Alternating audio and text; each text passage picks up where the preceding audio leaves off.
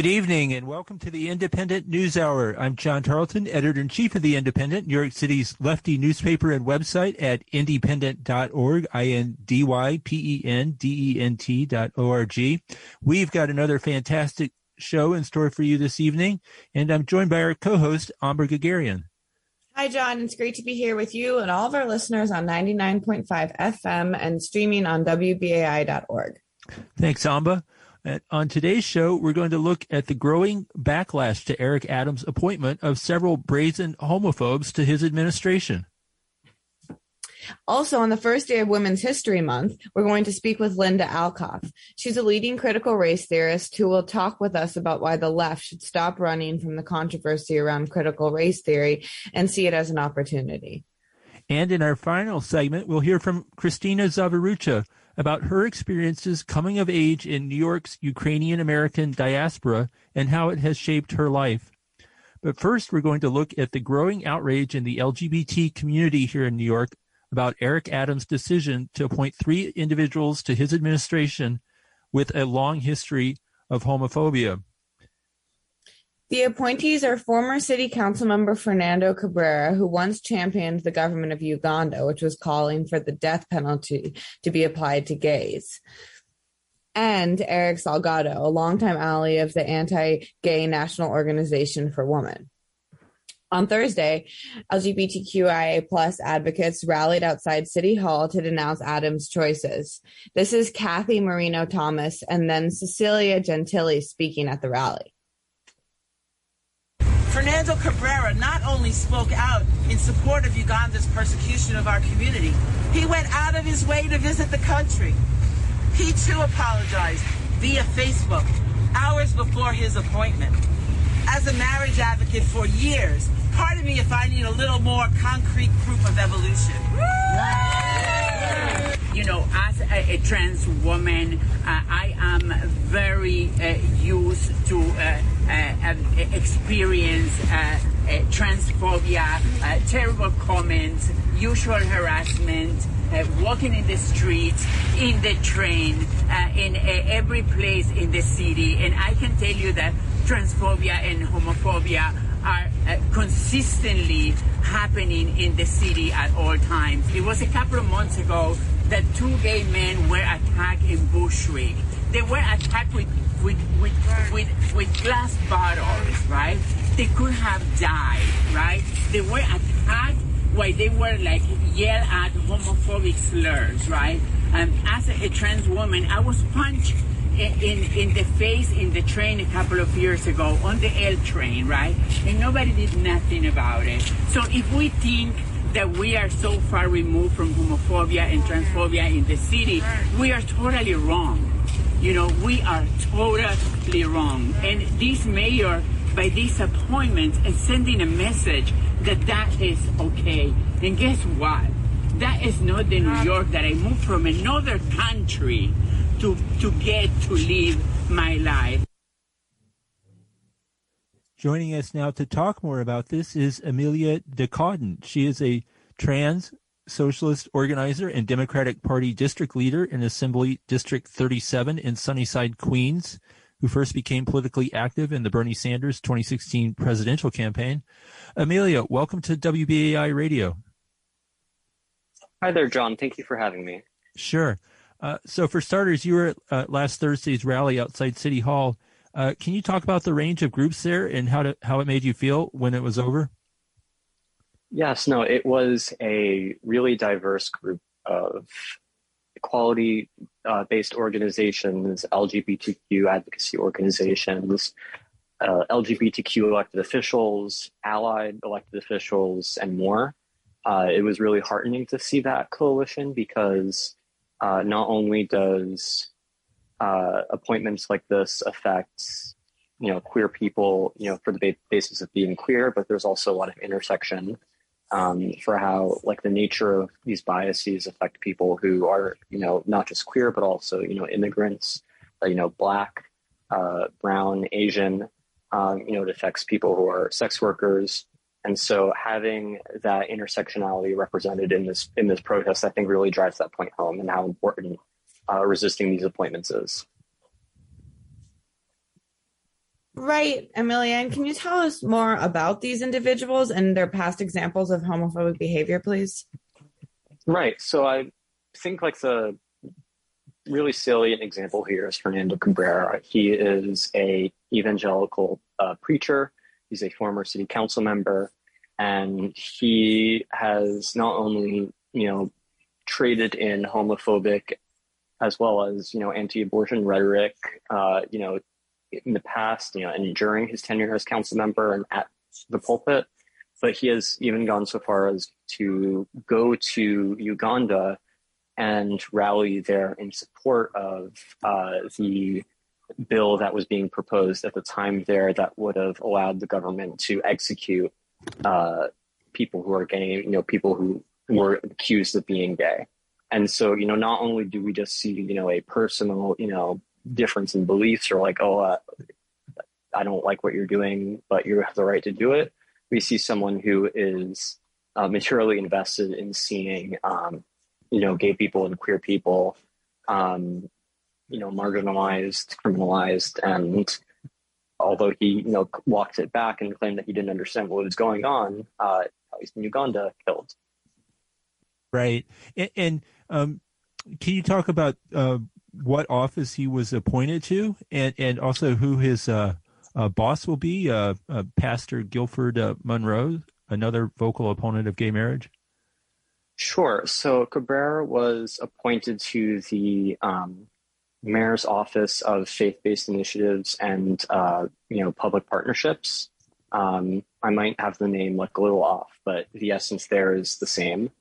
Um, and that office, you know, is is how the mayor, uh, you know, forms relationships with, uh, you know, not only you know faith communities across the city, and you know, in in particular, it's important to note not just Christians, but all faith communities, um, as well as uh, you know relating to, um, you know, community organizations, you know, of all stripes that you know have nothing to do with faith, and having someone in that role, um, while you know the mayor might think that you know having a former councilman and a former preacher, you know, might make sense uh, in that con- in the context of a faith-based role.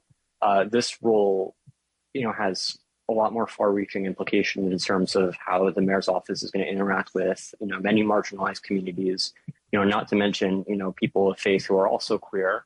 Um, and in that position, he'd have the ability to um, you know, ha- like have a materially negative impact on those people's lives by, you know, pushing his biases and letting them, you know, affect his decision making. Um, his boss, uh, you know, Monroe in, in that, uh, in that group of three, I'm less familiar with. I do know that he also has a history of homophobic and, and, anti-choice comments, um, and I think that uh, if anything, it goes to show that the mayor you know, not only, you know, made a, you know, one particular oversight with, you know, Cabrera, but that he, uh, you know, simply does not care about appointing any number of people with these views.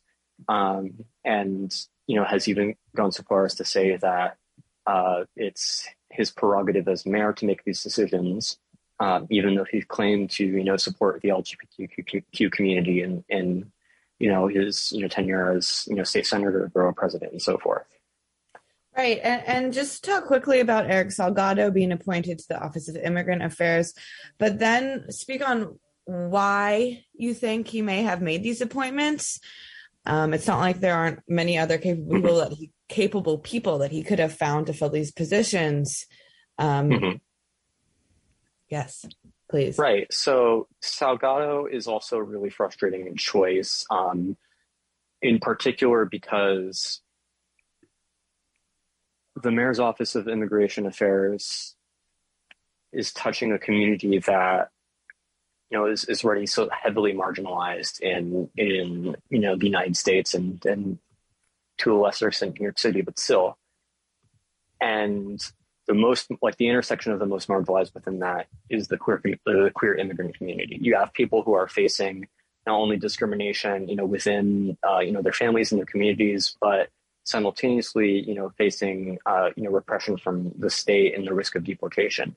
Um, so if you have someone who is seeking assistance because their family kicked them out of their house and they no longer have uh, a place to maintain a job that was, you know, keeping their you know, their visa active and they're at risk of deportation, um, an office that is led by someone with these views um, could make the difference between that person, you know, surviving uh, in their home in New York City or getting sent back to a place that they left for a reason. Um, you know, Salgado, uh, you know, has a long-term relationship with Eric Adams. Um, you know, I, I, did some research before this, and I saw that he, there's a picture on his Twitter right now of from 2018, him with Eric Adams, and so I think that him, uh, Monroe, and Cabrera, you know, have these long-lasting relationships with the mayor, and I think that's why they were chosen.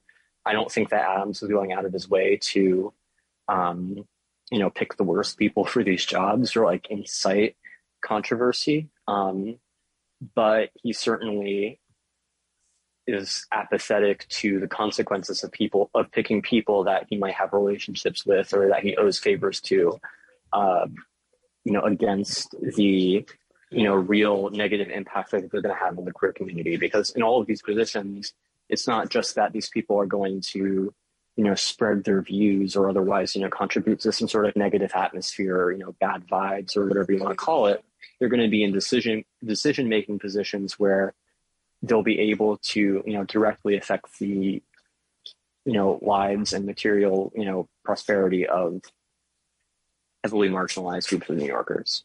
Right, and we want to uh, look a, a, little beyond New York as well. Uh, you know, speaking of uh, public officials who are in a position to harm vulnerable communities, last mm-hmm. week Texas Governor Greg Abbott Republican, announced an investigation into gender affirming health care for transgender youth as, quote, child abuse. Abbott's directive to state agencies says parents of trans children receiving the often life saving care should be investigated that, and that anyone, including doctors, nurses, and teachers, who fail to report the treatment to authorities could face criminal liability. Uh, how how has this uh, latest attack on the uh, trans community. How is it uh, uh affecting you all, and, and and what are you hearing from Texas?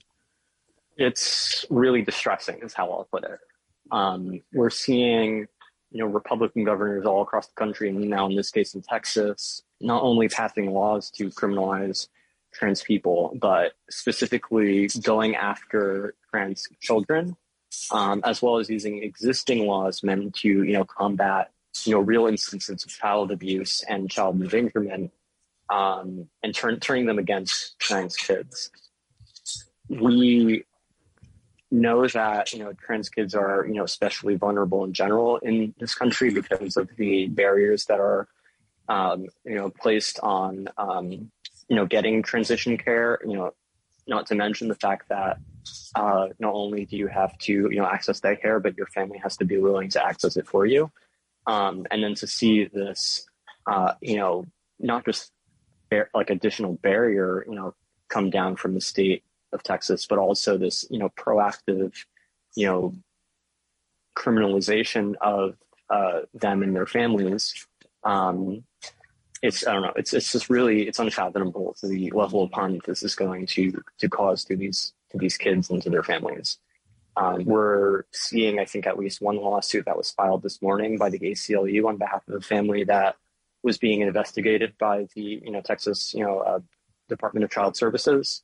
Um, I'm you know cautiously optimistic that that lawsuit is going to at least hopefully put a stay on this on this you know order from the governor but there's no reason to think that the law or the Constitution are going to, you know, perfectly pr- protect our community in this instance. It's the only way, you know, around this is, you know, building an organized resistance to the kinds of people that, uh, you know, see, you know, the trans community as red meat for their base that they're willing to sacrifice for. And and you know, you say that things like this can cause trans children to kill themselves. And last month, South Dakota's Republican Governor Kristi Noem signed a similar law to the one we just described in Texas for South Dakota. And there's a statistic running around right now that 90% of South Dakota's queer community is diagnosed with either anxiety or depression. Just your response to that, uh, um, and then a little bit of elaboration on the experience of gender dysphoria and, and how that's so overwhelming. Absolutely. So I, I think lot, uh, so take your time. No worries. I think uh, you know for for your viewers who you know might not you know know the specifics of gender dysphoria, uh, you know you find yourself feeling like a stranger inside of your own body. Like if you're a teenager, you might not necessarily you know not everyone has the same experience. I certainly didn't really understand what was going on, or I didn't frame it in the sense of I have a man's body, but I want to be a woman, or I am a woman, or you know, my, this puberty is betraying me, or so forth. But I knew that something was wrong, and it caused caused me distress. Um, and for trans kids who have supported families and an environment that allow them to, you know, come to the understanding that they're not they're not just you know there isn't just something vaguely wrong with them, but that they're trans and that there is a path to you know getting the bodies that would make them feel comfortable to know that and then see your body change because the state is forcing you to undergo the wrong puberty. The people I know who've undergone that because they didn't have supportive families themselves, you know, in the past, you know, decade or so, it's extremely distressing. Um, because a lot of these changes aren't reversible.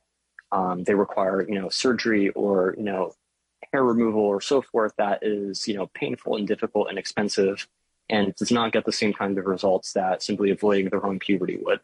And so kids who are, you know, being prevented from from you know accessing care, it's not just postponing something or you know taking away an amount of time they could have to live as their authentic gender.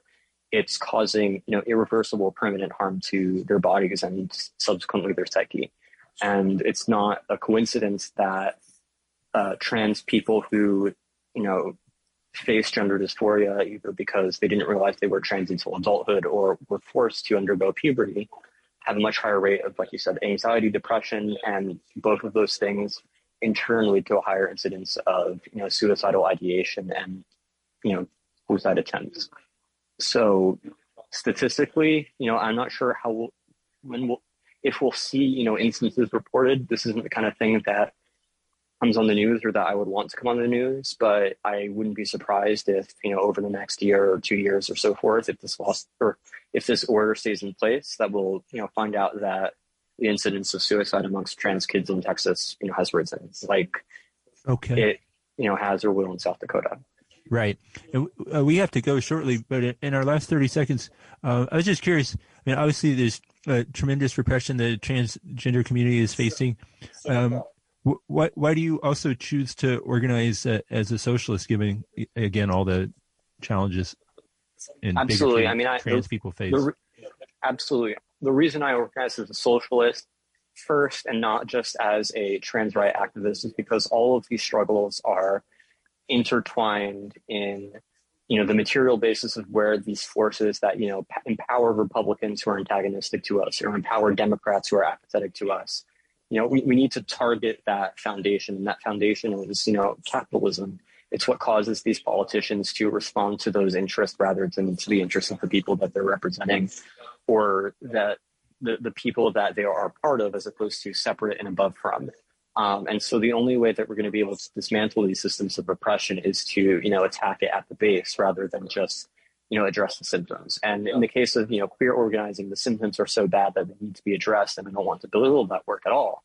There are a lot of people who aren't socialists who are doing who are doing very important work. But the only way that we're going to have you know, really long term, lasting, and permanent uh, solutions to this oppression is, you know, getting rid of capitalism. But it's okay. Uh, we'll have to leave it there. Uh, but uh, Amelia uh, thank you so much for joining us this evening on WBAI Radio. Thank you for having me.